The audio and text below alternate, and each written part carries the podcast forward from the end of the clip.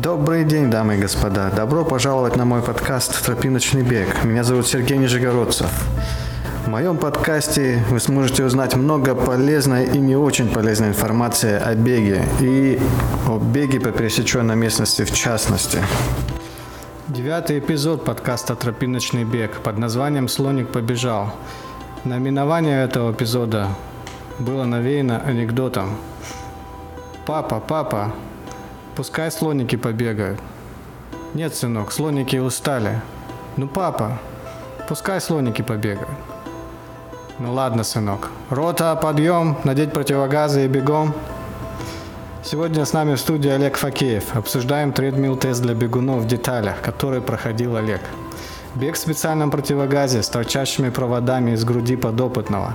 Дискомфорт от прокалывания пальца для анализа крови момент бега. Неуклюжие попытки медиков измерить кровяное давление во время тредмил теста и многое другое. Привет, Олег, как жизнь? Привет, Сергей. А, жизнь бьет ключом через неделю московский марафон. Я к нему готовлюсь. Да, ну, все люди готовятся к московскому марафону с Москвы и Санкт-Петербурга, насколько я Раз, раз в год. Раз в год, да. Раз в год готовится. Можно и пробежаться, да. Ну, в общем, это, я хотел бы с тобой поговорить в этой передаче о том, о, о том самом видео, которое ты выложил очень давно, мне очень как бы интересно стало где ты бегаешь в противогазе на тредмиле, а. и вокруг тебя куча проводов, и, соответственно, врачи что-то суетятся там, значит, измеряют да, какие-то... 15 год, мне кажется, это был 2015 2015 год. год. Расскажи, что это там за услуга такая интересная, что они там делают вообще? Ничего, если я буду болтливым. Ты меня останавливай вопросами, ладно? Потому что я, если начинаю говорить, Ладно, я тебя остановлю к концу передачи.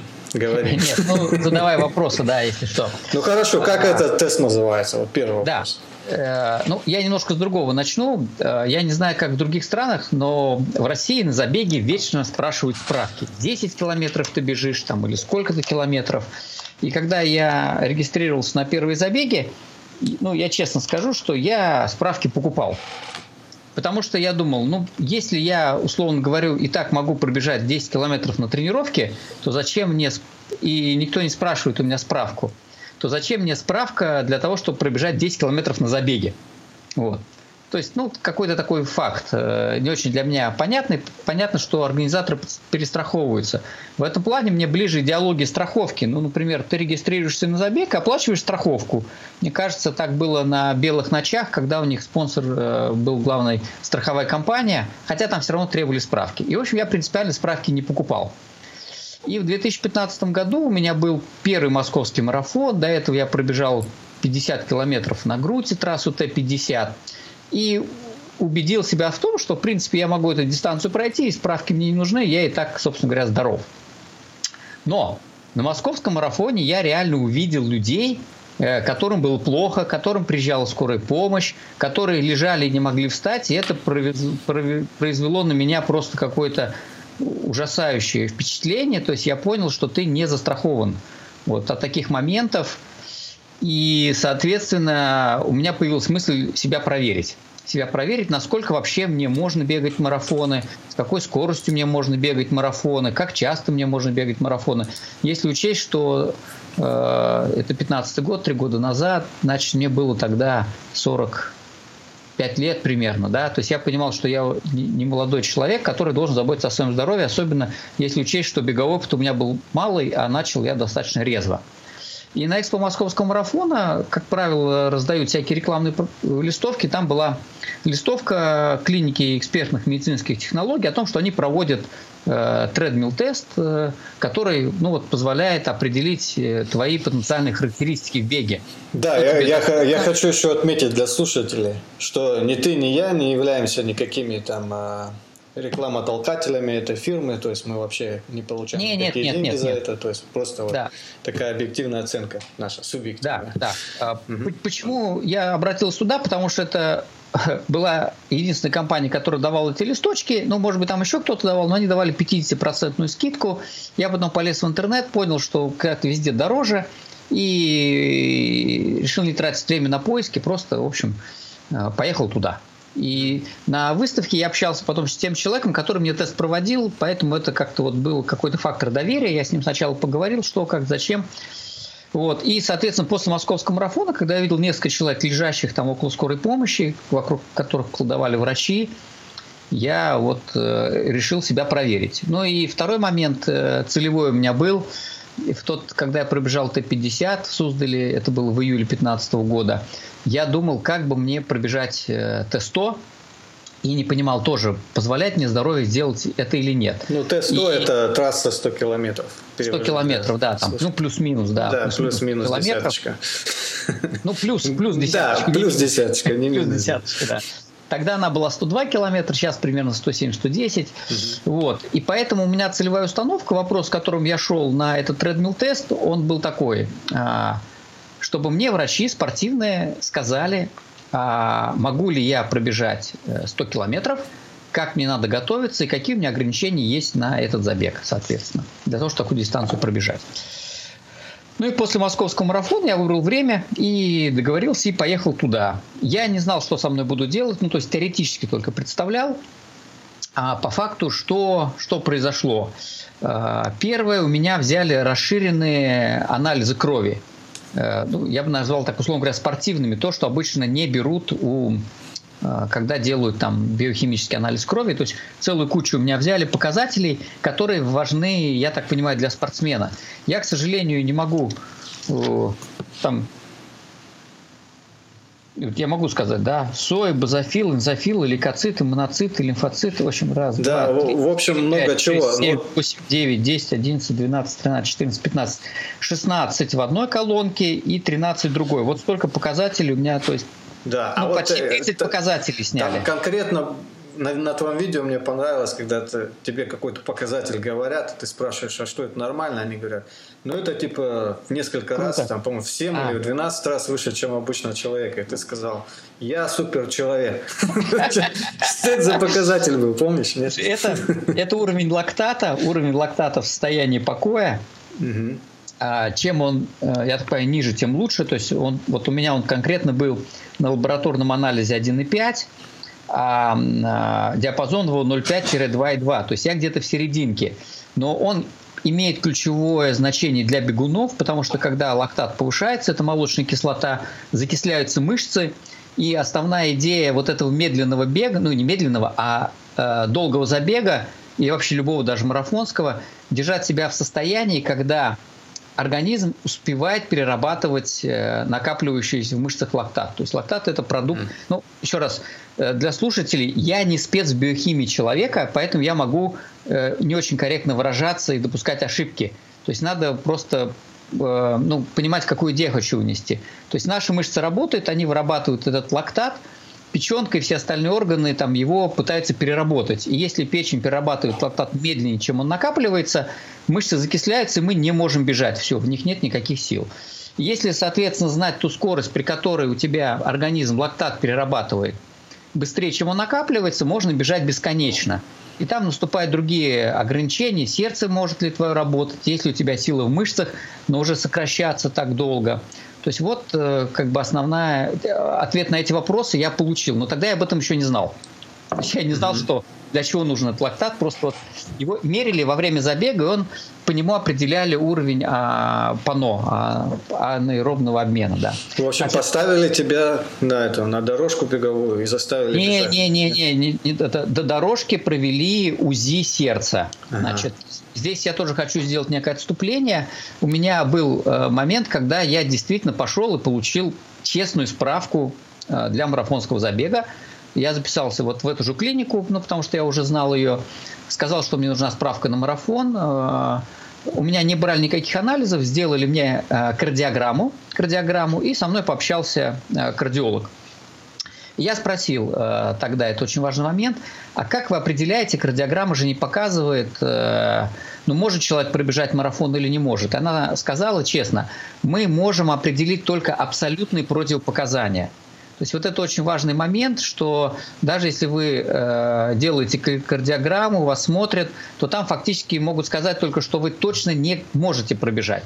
А если кардиограмма показывает ок, то как бы 50 на 50. Либо у вас все хорошо, и вы пробежите, но могут быть и нюансы, которые скажутся на забеге.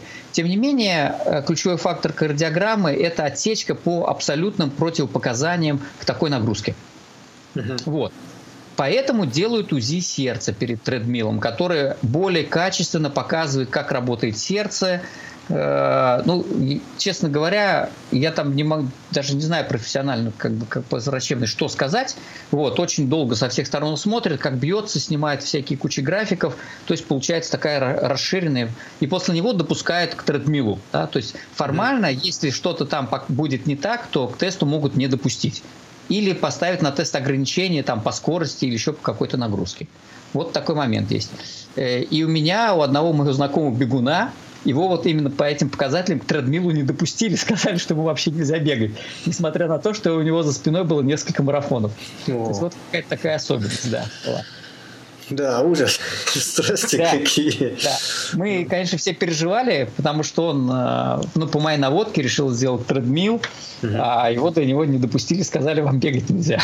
И он впал в депрессию на какое-то время. Э, вот мы его возвращали к жизни и сказали, бегай. Но у него излечимо это было или это врожденное какое-то? А, я думаю, что это вообще была не болезнь, потому что он нормально бегает. То есть он бегает там, ну, не медленнее, чем я, даже быстрее марафона. То есть марафон он бегает быстрее, чем mm-hmm. я. И все у него хорошо. И объем он бегает больше, чем я. Ну, наверное, он перед тестом наигрался в компьютерные игры. Может быть. Нервы перевозбудились. Ну, хорошо, что еще бегает и довольно да, успешно. И, э, и надеюсь, что мы с ним в следующем году тест-топ побежим в Суздале. У него есть такие планы. Mm-hmm. Вот. Итак, э, сам тест, да? Переходим? Ага. Переходим, да. Да. Самое необычное на этом тесте было то, что меня спросили, а можно мы вам грудь побреем? Что оказалось, да, им э, во время теста снимается кардиограмма, и врач следит. То есть они, они даже тебе, тебе не сказали, побрейте, пожалуйста, грудь, они сказали, можно вам грудь побреем? Да, да, да, чтобы лучше сбежались эти присоски. В общем, там они в двух местах выбрали, чтобы присоски эти представить. Да, и получается, что э, с тебя снимает кардиограмма во время бега, и за этим следит беговой врач, ну, чтобы остановить тест, если что-то пойдет не так или они увидят не так. Угу. Дальше вот эта маска на лице, э, которая э, измеряет потребление кислорода, там, углекислого газа, видимо, да, как это все, сколько ты вдыхаешь, сколько выдыхаешь и на ходу мерили лактат, вот этот показатель, чтобы понять, когда мышцы э, будут сильно закисляться. Ну, на лактат... ходу, в смысле иголкой, да, там протыкали? Да, да, то есть я бежал, протягивал палец, мне тыкали иголкой, брали капельку, и вот с какой-то периодичностью лактат там мерили. Круто, круто. Да, но я потом почитал, получилось так, что у меня, э, ну, во-первых, я этот, на этот тест шел опаздывал, и у меня было уже как бы э, высокое сердцебиение, может быть, от волнения, там давление чуть-чуть поднялось, а еще давление мерили у меня, угу. а давление мерили дедовским способом, то есть у меня на руке была манжета, болтался этот самый и груша, да, которую надо груша, да, и соответственно на бегу пыталась у меня померить давление врач, но она это делала, пока скорость была маленькая, потому что на большой скорости это было ну нереально, я уже размахивал руками там со всей э, вот, то есть максимально э, э, спортивные врачи, врачи э, следили за моим состоянием. А вот что касается измерителей лактата, то я потом читал, что у некоторых моделей есть бы низкий порог чувствительности, что они же изначально замеряют как бы завышенный лактат э, в состоянии покоя. Ну, здесь я ничего не могу сказать, не знаю, чем не мерили. В общем, тыкали пальцем иголкой, не больно было. Вот, но иногда получалось так, что к следующему измерению меня уже ранка засыхала, поэтому мне тыкали новую. Это было, наверное, вот самое дискомфортное. Ты бежишь, руку надо держать ровно, с тебя должны взять капельку. А, вот такая была подготовка. А, и сам тест проходит следующим образом. Дорожку ставят примерно на 1 градус подъема. А, не, не знаю, почему вот так делают стандартно. И ты начинаешь идти, и у тебя каждый там а, сколько-то минут, сейчас я посмотрю. В смысле пешком идешь, да? Или... Да, первый, угу. первый сначала вот идет выдох, я смотрю, да, значит, 30 э, секунд у меня тут, э, что за показатель? То есть мне потом распечатают кучу, а, километров в час. Так, я, километр в час. Сначала идет, э, ты идешь спокойно, и потом тебе начинают прибавлять э, скорость, начинают прибавлять скорость. каждые там три минуты, условно говоря, каждые три минуты на сколько-то километров в час. Угу. Каждые минуты. И я вот уже понимаю, что я тут э, забыл, через сколько мне прибыть. Так, давайте. А, вот, во, во, во, во, во. Определение лактата на нулевой, 4, 9, 11, 14, 16, 18, 22 минутах. То есть вот получается через 3 минуты. Ага, вот. Первая ступень 3 минуты, 5 км в час. Далее каждая ступень увеличивает нагрузку на 2 км в час. Продолжительность каждой ступени 3 минуты. То есть я начал с шага 5 километров, и через 3 минуты мне на 2 км в час увеличивали скорость. И все это было до тех пор, пока я там не махнул рукой, не сказал хватит. Я добежал до 17 км в час, если я правильно помню. То есть это спринт это... уже получается такой, да? Да, но к этому моменту э, ты уже достаточно устаешь, то есть это получается 17 минус 5, 12, делим на 2, 6, 18 минут я бежал уже к этому угу. моменту. То есть я уже, в принципе, как бы подустал, потому что ты по нарастающей бежишь. Они, а, да? доктора не останавливали злодеи, да? Нет, ну в этом как бы и, видимо, весь смысл, что ты бежишь, э, организм за 3 минуты привыкает к нагрузке, у тебя меряют лактат перед э, увеличением скорости, перед следующим там или в начале следующего увеличения. И вот так вот поэтапно они из, измеряют у тебя, контролируют пульс, кардиограмму, лактат и вот э, выхлоп этого кислорода э, на массу тела. И потом построили мне красивые графики. Как-то по графикам они провели мне две границы – порог аэробного обмена, порог анаэробного обмена, выдали мне пульсовые зоны. Ага. Получается, что я добежал, сейчас я найду здесь. То есть они еще подсчитали максимальный э, ритм сердца, да? Да, но они написали, что у меня 176, а вот максимальная э, э, частота сердечных сокращений у меня была 181, угу. а там по возрасту типа 176 была что ли рассчитана как-то, ну вот как бы некая предельная. Так, нагрузка была 18 минут. Uh, у меня... Да, расписали вот эти зоны мне. Uh, жиросжигание, пороговое, формирование выносливости, максимум ВО2. Сказали, что с этими бумажками могу пойти к любому тренеру, и он скажет мне, uh, как как Нет. правильно тренироваться? Как правильно тренироваться, да, как правильно тренироваться. Но я решил сэкономить, зная, что там спортивные врачи, и когда у меня в я получал результат, у меня был вот этот час консультации, я им четко задал вопрос, э, могу ли я пробежать 100 километров, они сказали, да, можно. И основной показатель был тот, что у меня был вот этот низкий уровень лактата, и он медленно накапливался. Uh-huh. То есть получается, что до определенного темпа, я сейчас уже, честно говоря, не помню какого, ну типа с темпом 5.30 я могу бежать бесконечно. Вот так получается. Если у меня сил хватает. Вот. Uh-huh. Потому что понятно, что на 100 километров потом при недостаточной тренировке силы мышц не хватает так бежать. Вот. И выдали мне рекомендации, да, что у меня был порог аэробного обмена на пульсе 144-152, а порог анаэробного обмена на пульсе 161 у меня был. А у тебя есть там это... такой коэффициент uh, VO2, то есть VO2 да, да, да. max? Сколько? VO2 max мне поставили 57. Ого, это, это 57, чтобы как бы э, зрители понимали. Я не знаю, ты знаешь или нет, вот, в общем, э, я прочитал в одном из журналов по бегу, в американском, э, вот там была табличка про вот этот коэффициент, и, значит, описывается, что какие, какие вот элитные бегуны, сколько у них, и сколько там у любителей, и все такое.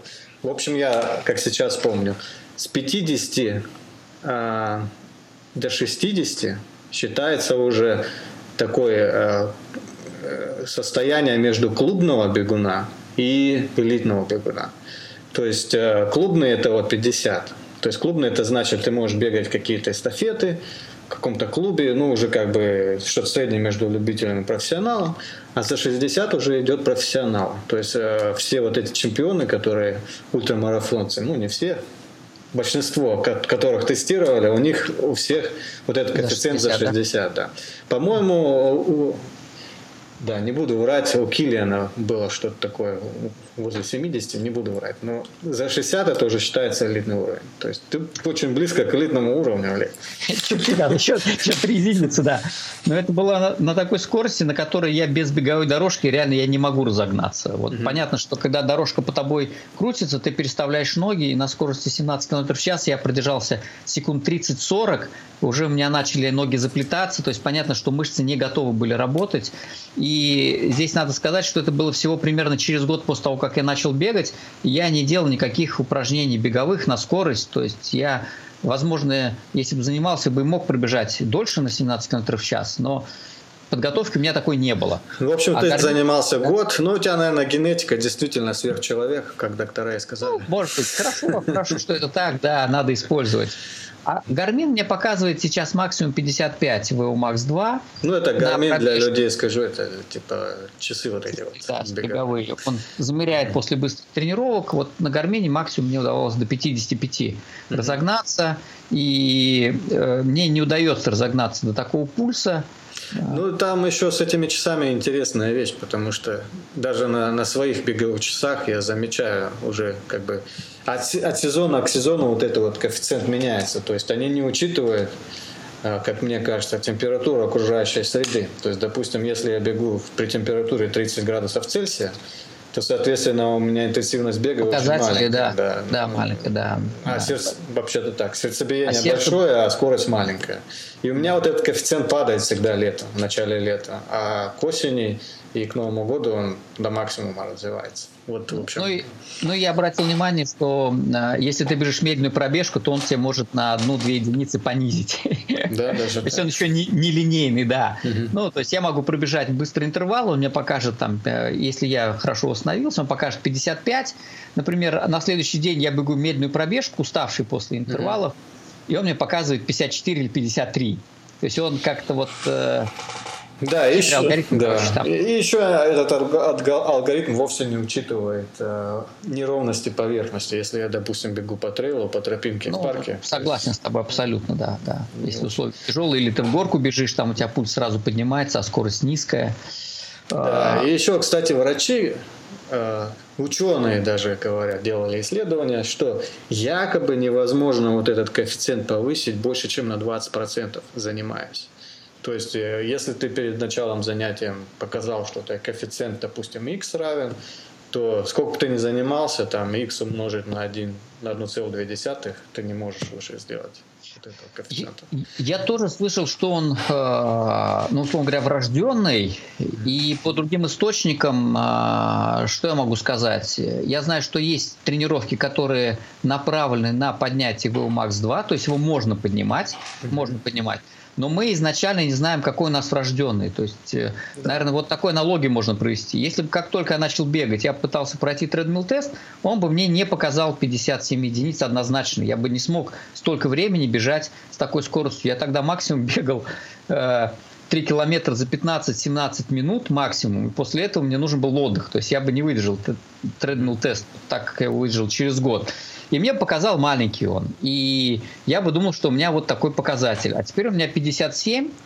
И, может быть, он у меня выше, если я буду тренировать мышцы, когда я смогу дольше э, бежать на высокой скорости. Да? Но для этого нужно тренироваться. То есть мы на самом деле не знаем, какой у нас показатель VO Max.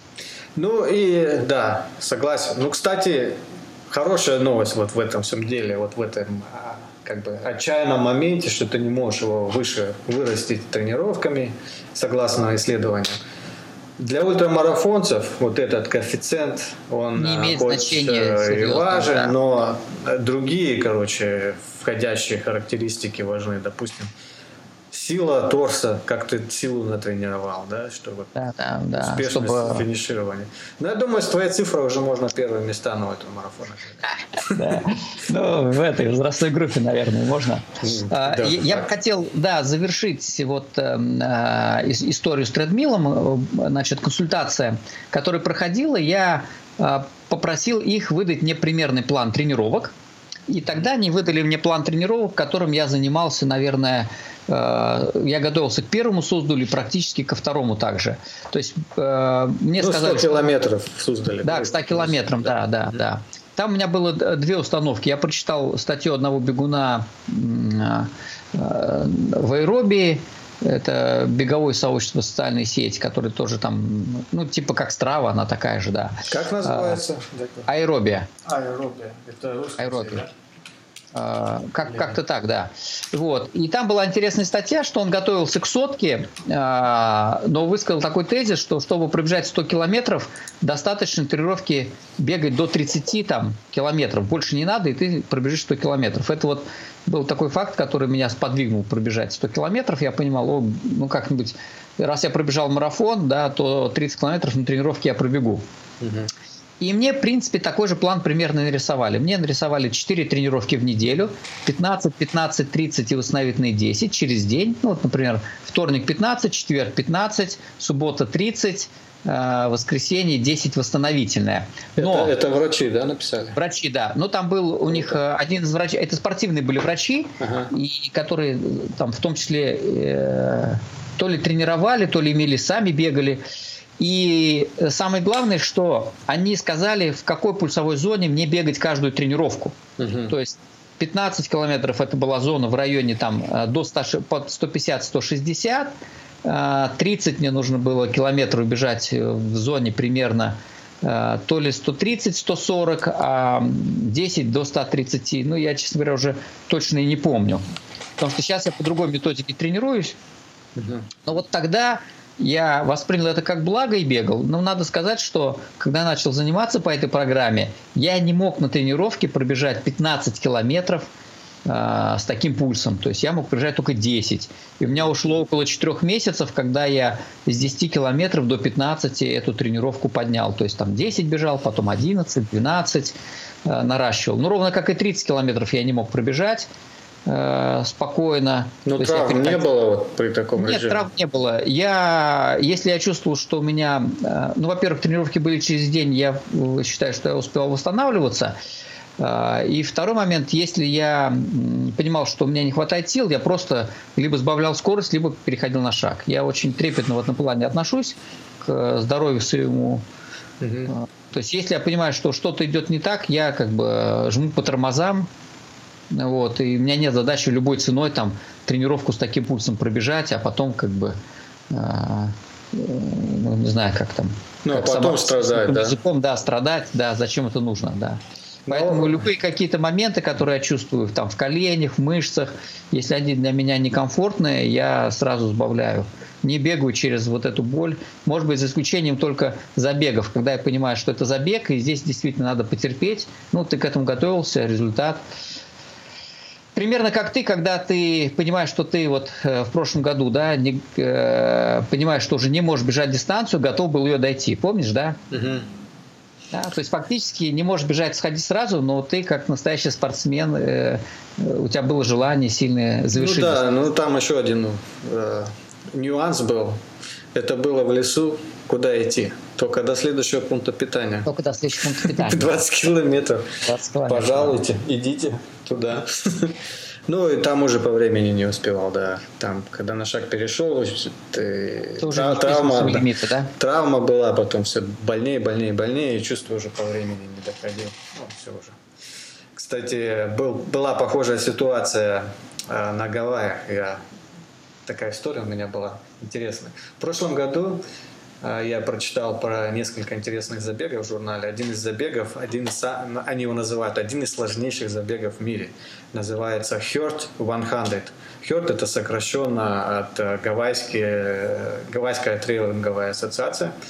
И, значит, проходит в горах на Гавайях вот этот э, 100-мильник. Это который ты бежал? Да, и там, значит, проводится лотерея. То есть вообще в американских трейлах очень интересный подход тот, что очень мало людей допускается на трейл, чтобы, значит, не затоптали природу, грубо так говоря. Угу. И вот на этот э, забег, по-моему, до 300 человек каждый год отбирают. И очень много желающих, так как э, раскрученный вот этот трейл, и очень долгий достаточно. И, в общем, э, у них такая интересная система, что, во-первых, ты должен квалифици... квалификационный забег раньше пробежать какой-нибудь э, за 50 миль, за, за 80 километров, ну, дистанция за 80 километров. А, и потом, значит, проводится лотерея такая, каждый год, если ты лотерею не выиграл, у тебя шансы удваиваются, что ты в следующий раз подаешь на следующий, на второй год, допустим. Первый год ты подаешь заявку, у тебя шанс выиграть 1 к 4, не выиграл. Второй год подаешь заявку, у тебя уже шанс 1 к 2. Так вот, где-то грубо. Ну и как я подал, э, в общем, к тому моменту я бегал два года, и я подал заявку, я думал так, в этом году точно не выиграю, а на следующий год я буду типа готов. А тут раз, и я выиграл в первый год. Ну и, соответственно, узнал о результатах э, в августе, в конце августа, в начале сентября, а забег э, в начале января. И надо тут срочно готовиться, и либо возвращать деньги. Ну там, говорить, что я типа не готов. Но я думал, оказана такая честь, что можно надо подготовиться, да, надо бежать. Ну, в общем, я готовился, готовился, готовился по километражу вроде нормально, километраж нарастил, тут бегал на своих скалах, тут рядом с домом в парке. Все хорошо. Ну, э, в конце концов, приехал туда, а там жара. И, в общем, оказалось, что я к жаре был не готов ну, каким образом не готов? То есть я побежал, но очень медленно бежал из-за жары. То есть в горы поднимался медленно, медленно спускался.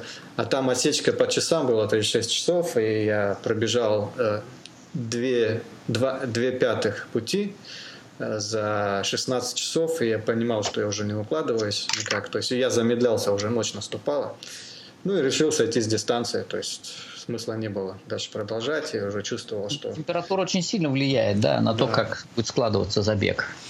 Да, и ну вот об этом я не был готов к температуре, и, соответственно, моя общая подготовка оставляла желать лучшего. То есть, э, э, ну, два года бега к тому, два с половиной уже года бега к тому моменту, и я так считаю, так посмотрел среди всех э, бегунов на Фейсбуке, там, кто бегает стамильники, средняя такая цифра, что в среднем человек бегает 5 лет и только потом 100 мильник добегает. Вот так. То есть 5 лет подготовки нужно к 100 мильнику для обычного человека.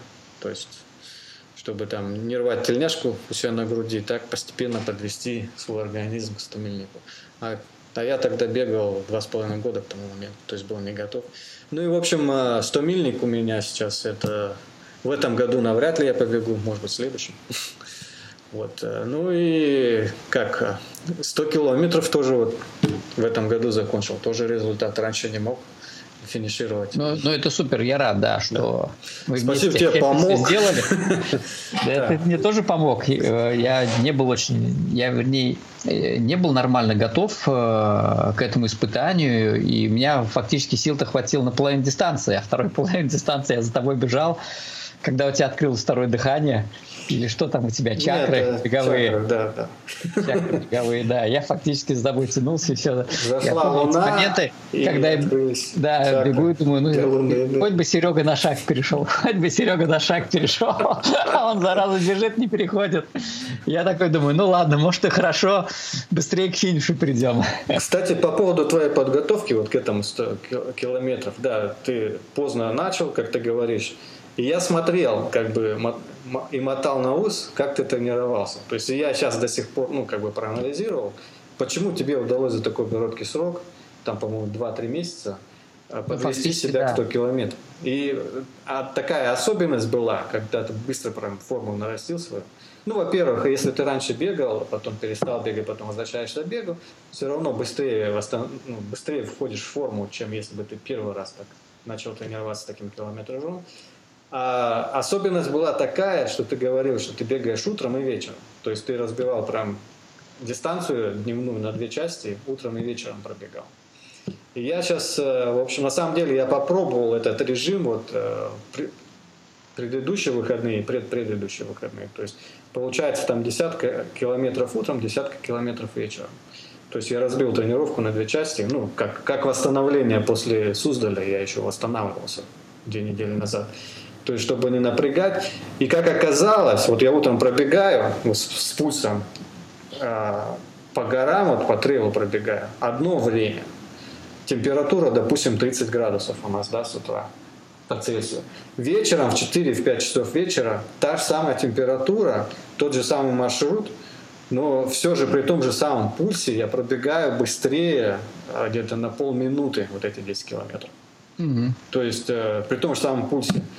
Получается очень быстрое восстановление, вот даже к вечеру ну, восстановился, побежал и быстрее бегу. И то есть я так понял, что вот э, э, когда у меня сезон беговой закончится в ноябре, благодаря тебе, в частности, что я вот такой план разработал, что не буду утром пробегать час, а просто разобью тренировку на две части утром и вечером. И буду полчаса бегать.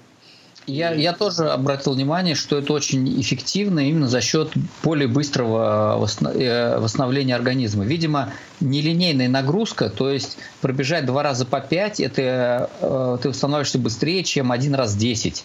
Да. А если ты бежишь больше 10 километров, то там еще более сложное восстановление. Вот для меня, ну, я могу так сказать, что если я пробегаю 10 километров, то мне нужен следующий день отдыха, ну, больше 10 я имею в виду, да, угу. чтобы на следующую пробежку выходить нормально. Либо на следующий день надо делать очень короткую восстановительную, там, ну, не знаю, километров, ну, 20-30 минут восстановительную, которая бы подвела к тренировке. А когда я бегу, например, утром 7 и вечером 7, то я готов бежать на следующий день, а при этом я за день пробежал 14 километров. Да? И получается совокупный объем э, на бег больше. Да? И при этом ты каждый раз увеличиваешь. То есть я бегал там 3-3, 4-3, потом 5-3. И вот таким образом я да, попытался максимально увеличить набег. Это оказался очень хороший такой беговой лайфхак. Ну, наверное, про него тренеры-то и знают, и тоже так планируют тренировки. Ну, я знаю, профессионалы бегают, но как бы для любителей я не слышал про такое. То есть, э, ну, ну вот э, у меня будет с 1 ноября новый сезон начнется, и я первые три месяца потрачу на построение аэробной базы вот именно таким образом. Два раза в день, допустим, пять раз в неделю. Так, так где-то буду бегать. А потом уже спустя три месяца я уже как бы отойду от аэроб, аэробной базы, буду уже конкретно тренироваться к восхождению в горы, с бег, бег с горы, бег в горы, может быть, интервалы добавлю.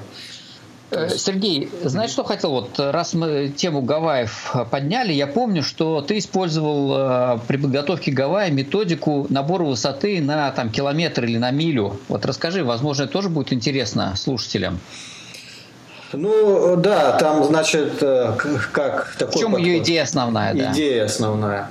Допустим, если вы тренируетесь какому-то забегу горному, где подъем, допустим, 5000 метров, 5 километров, тогда 80% подъема вот этого вы должны тренировать в течение недели на забегах. То есть получается 4 километра в неделю подъем должен быть. Подъем и спуск. То есть получается разбиваешь тренировку, там допустим либо длинную в гору уходишь, либо там каждый день понемногу. И таким образом поднимаешься в горы. Э, ну, так, такой вот объем набираешь в неделю. Это, это, возможно, работает, но для, допустим, для меня, как я понял, это не основная как бы, характеристика, не, основ, не основной прием должен быть. Все-таки на моем этапе физической подготовки все-таки больше уделять, уделять внимание нужно общей физической а, подготовленности, то есть э, конкретно бег по равнине с меньшим пульсом как можно быстрее а потом уже делать э, усилия на, так, на такие вот горные тренировки. Ну, это лично для меня, потому что я только, только начал бегать. А вот профессионалы все так и говорят, то есть, допустим, если вот даже Беркли марафон вот этот есть э, знаменитый, где там 20 человек допускается, и, по-моему, 99% сходят с дистанции там. Сколько получается? За год если один какой-то финиширует за один ну, в течение года вот этот маршрут 120 хорошо, 5, да? 5 миль, по-моему, да, то это уже хорошо считается. Бывают года, где ноль финишеров. И вот там вот человек, который финишировал, по-моему, у него кандидатский, кандидат э, технических наук, он, по-моему, по физике, молодой человек. И он за, три раза в подряд финишировал вот этот забег. Еще сложность в том, что ты бежишь там в горах в Теннесси, не разрешают часы с собой брать, можно брать только карту и компас. И все, карту бумажную. Что, да. То есть без навигатора? Без навигатора, то есть ты бежишь. И значит... А, а размечена хоть тропа или вообще не размечена? Не размечено ничего, короче, но в определенных местах вот этот организатор, организатор как его, Лазарев его зовут, а, раскладывает книжки, там старые. А, ты должен. И ты должен вырвать страницу со своим да. номером из этой да, книжки. Да, Все, я понял, о чем речь. Да, это какой-то жестяной забег. Да, называется Беркли марафон. И, в общем, а, вот человек, который три раза финишировал его, он говорит, что э, там, по-моему, 60 тысяч футов а, набор высоты. Ну, 60 тысяч футов это сколько получается? 20 тысяч метров, 20 километров, да, получается. Ну, это же это невероятно. Вот, да, ну, набор за вот эти вот. Угу. Они говорят, это 100 миль, на самом деле там 125 миль где-то вот так. И вот этот набор, он 60 тысяч, он каждую неделю э, набирал 50 тысяч набор. Специально в горах 50 тысяч футов. Ну, это сколько получается в километрах? Ну, наверное, 16 километров в неделю набор делал.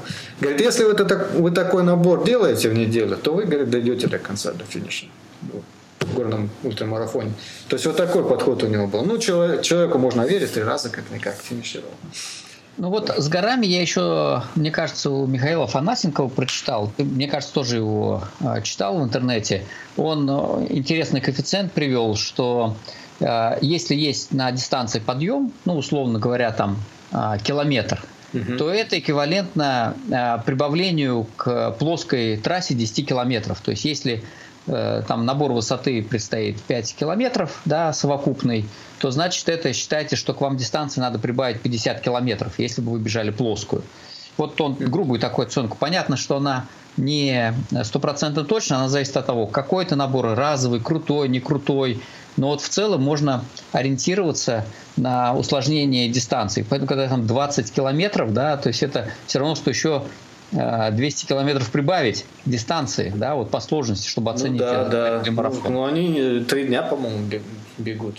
Да, то есть кажется, почему тут 100 э, миль, да, люди так долго это делают, а вот потому что подъем и спуски это ну, одно из самых тяжелых. Кстати, ты был лучше подготовлен в Суздале к подъему и спускам, я обратил на это внимание, вот благодаря, видимо, подготовке к Гавайям, тому, что ты бегаешь в гору, я в основном, конечно, на плоскости тренируюсь, и для меня в конце дистанции все горки и спуски были э, очень ощутимы для мышцы. Угу. Для мышц моих я это просто почувствовал, а ты, в общем, летел тогда. Да, да, был больше подготовлен к горам, но, к сожалению, всего лишь два полугорка было. Ну, может быть, может быть, мы вместе э, слетаем на Гавайи. Да, кстати, готовы. по поводу Гавайев, э, вообще горных забегов, я, я как бы сделал для себя такой базовый забег, называется Хайнер 50 километров. Это вот в Пенсильвании, недалеко от меня, 4 часа езды на машине. И каждый а, начало апреля проводится. И температура классная, отличная. То есть начинаешь, когда около нуля по Цельсию, ну, в начале, а потом, когда в гору убегаешь, там разогревается воздух до 10 до 15. То есть солнце светит. Два раза участвовал, два раза солнечная погода, не было ни дождей, ничего. И вот это вот очень горный э, ультрамарафон для 50 километров. Очень э, сказочные виды все классно подготовлены, пункты питания. Тоже допускается мало человек, на 50 километров 300 человек допускается. Ну, это немного, да. Да, немного. места разбираются сразу. В этом году разошлись места за 4 часа после открытия Ого. регистрации. То есть я взял, зарегистрировался. И я как бы хочу использовать его как типа базовый а, измеритель моей подготовки. Вот а, в первый раз я бежал, я только-только начал бегать. И как бы пробежал за 8 часов 20 минут 50 километров. Причем вначале бежал быстрее, быстрее в горы забирался. А второй раз я уже как бы через год, я уже более отмечал, ну, делал акцент такой на развитие серде... сердечно-сосудистой системы. То есть не я... быстро бежал? Не быстро. В гору я старался замедляться, и я пробежал всего лишь на одну минуту быстрее. То есть, ну, за счет того, что я вот в гору заходил медленнее. То есть, как То бы... есть получается, что э, Э, очень э, результат в том числе зависит от того, какую ты стратегию на забег, да. да? да. Ну и плюс делаешь. еще я что в этом году сделал? Я взял с собой камеру, то есть лишний вес. А, снимал, и да. Еще по дурости я одел кофту. То есть там стало жарко э, в середине пути, и я из-за этого тоже замедлился. Ну и как бы я все-таки это старался себя ограничивать в интенсивности, когда в город заходил.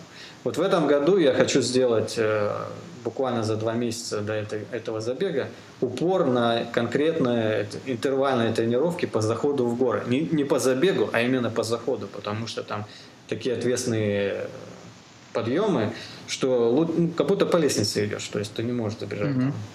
Там, э, подъем, по-моему, километр-два, ты не можешь забирать это все. То есть, ну, буду ну, вот по лестнице сходить вверх. Ты, ты знаешь, ты вот этой мыслью, э, что мне напомнил, э, есть замечательная книжка, раз уж мы как бы ушли в планы подготовки, да, методики тренировок, угу. от Мэтта Фитджеральда «Бег по правилу 80 на 20». И там он рассматривает как это называется, сейчас прям скажу, как он их называет. Эти тренировки, ну, короче, для бегунов, когда тренировка не беговая, когда тренировка не беговая, он называет это функциональный или кросс, кросс-тренингом, мне кажется, называет, рассматривает разные виды кросс-тренинговых тренировок.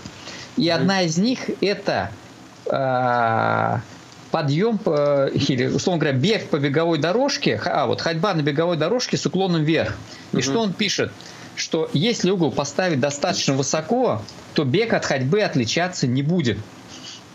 То есть, что ты бежишь, что ты идешь, где-то примерно на уровне 15 градусов уже угу. э, после них начинает стираться разница между бегом и ходьбой, то есть э, бег превращается в ходьбу. И он пишет, что это очень хороший один из методов э, подготовки, да, или замены тренировок стандартных, особенно когда нет возможности побегать и вы живете в плоскости, да, когда вам нужно ну, тренировать напор да, высоты. Равни, на равнине живешь. Равнине, да, живешь, да, то этот вариант получается очень хороший. Так что ты правильно делаешь, что вот будешь тренировать эти интервалы. Да. да. Раньше я тренировал, не тренировал эти интервалы. Я заходил в гору и как бы ну, старался держать пульс до 140. То есть если он повышался, я замедлялся. Это в том числе была стратегия подготовки Гавайям, ну, как оказалось, э, не совсем правильной. То есть вот, э, будет работа над ошибками. Ну, конечно, э, как, говорят, как говорится, подготовка к стамильнику нет стандартной программы подготовки. Каждый сам для себя выбирает то, что для него работает. То есть никто не может дать тут, единую тут программу. Я, я согласен, да. Можно взять какую-то программу базовую, посмотреть ее, да, примерить на себя, там, готов mm-hmm. ты, не готов так бегать. Вот. И надо еще сказать, что э, любой, кто пишет программу подготовки, он ее пишет ну, как бы на основании своего опыта. Не факт, что она именно для вас подходит, потому что человек, э, ну, это вот как у меня один VMAX, а у другого другой VMAX, да. Угу. Соответственно, когда напишут, что нужно пробежать это с таким-то темпом, то может оказаться, что для вас этот темп и не очень подходит Согласен. на этой тренировке, угу. да. Нужно носить коррекцию но в программе не написано, насколько, какую коррекцию нужно вносить, то есть насколько быстрее или медленнее вы должны бежать в соответствии с своей подготовкой. Поэтому очень важно э, вот э, все эти программы, ну как бы прочувствовать, да, насколько она для тебя подходит. Угу. Мне, да. кстати, в этом плане, извини, да, что я продолжаю.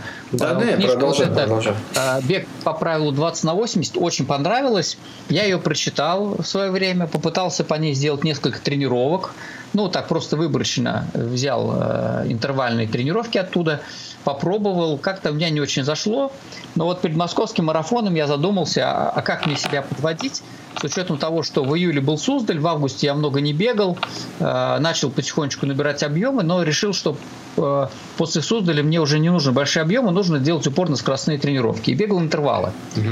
И тут задумался о тейпере, о том, как подвести себя к марафону, и недолго думая, взял книжку и на три недели переписал себе оттуда тренировочный план подводки к марафону. И я понимаю, что, конечно, надо было заниматься по его программе, чтобы с таким тейпером подходить. То есть первая неделя у меня прошла достаточно непросто. Непросто, э, с одной стороны, тренировки короткие, по 35 минут, по 40 минут вроде бы, да, вот и там интервальные, но очень высокая нагрузка. Но на что я обратил внимание? Я обратил внимание на то, что когда я после его тренировок выхожу на следующую тренировку, угу. то э, те, у кого гармин, они знают, что через километр-два Garmin говорит, какое у тебя состояние, там, и ставит там, там 0, базовый, там плюс 1, плюс 2, плюс 3, плюс 4. Так вот. Ну там и, это performance, это значит как эффективность физической э, формы, силы. Да, в какой-то форме, форме да, сейчас, да, в какой-то форме сейчас. И надо сказать, что у меня раньше э, это колебалось там э, в районе одного-двух, ну двух, двух и, и на, редко было три. Я радовался, когда три. А здесь Да, здесь по этой программе я вдруг замечаю, что мне показывают 4, 4, 3, 4. Угу. То есть получается, что э, э, эта методика, она у него настроена э, по пульсовым зонам, по пульсовым зонам. И получается, что она универсальная в этом смысле. То есть любой человек может ее взять и должен только примерить свои правильные пульсовые зоны. А пульсовые зоны у меня уже есть, ну, потому что я их знаю по трудмилу, я их пока э, и считаю такими же, хотя, может, они и поменялись и по ним, соответственно, бегают. То есть восстановительно в таком-то пульсе. Получается, что он сделал универсальную программу тренировок.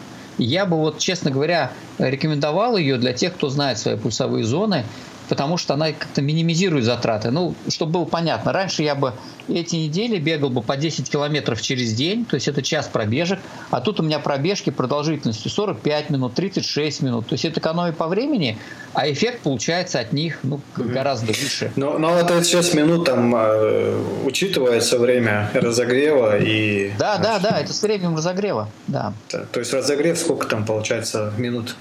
Ну, 5 минут там, как правило, разогрев, угу. 5-10 минут э, постепенное повышение пульса, и потом, там, в зависимости от того, какой тип, у него там в книжке очень много. Там длинные э, пробежки, которые выносливость тренируют, пробежки, которые тренируют э, скоростные качества, они, ну, как правило, короче.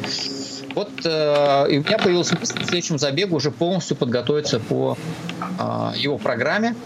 Угу. Вот после московского марафона, то есть, скорее всего, я к Мэтт Фоксу, который будет в феврале, постараюсь вот использовать полный цикл. То есть ты, да, ты, него... ты Мэтт, Фокс, Мэтт Фокс планируешь бежать в Ростове, Я да? Плани... Ростов, Ростовская область. Да, да. Понятно. Ну вот следующий год у тебя Мэтт Фокс, э, Груд в июле в Суздале. Да, а, все остальное Московский пока... марафон. И мы еще как бы разговаривали на тему четырехдневного марафона горного в Крыме в да, октябре там... следующего года. Так Слушай, что... я забыл уже, да. Не забывай, потому что мы будем начинать тренировки очень скоро. Да, там, там очень красиво, я бежал. Да, и, э, ну, на моем канале есть э, видео по забегу в Ялте, э, и в Крыму очень красиво. Там очень красиво бегать по этим горам, там потрясающие виды. Конечно, меня останавливало от этого четырехдневного забега только непонимание того, смогу ли я бежать 4 дня подряд, там что-то от 4 до 50, от 40 до 50 километров с набором высоты, да? Как кажется так. Ну, первые дни можно пешком пройти, там по 30 километров, по-моему.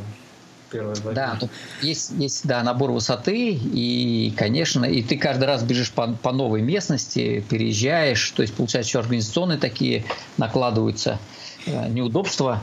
Но это, конечно, потрясающе, я думаю, там должен да, быть Да, ну, ну вот я к апрелю подготавливаться буду а, для этого. Хайнер 50 километров.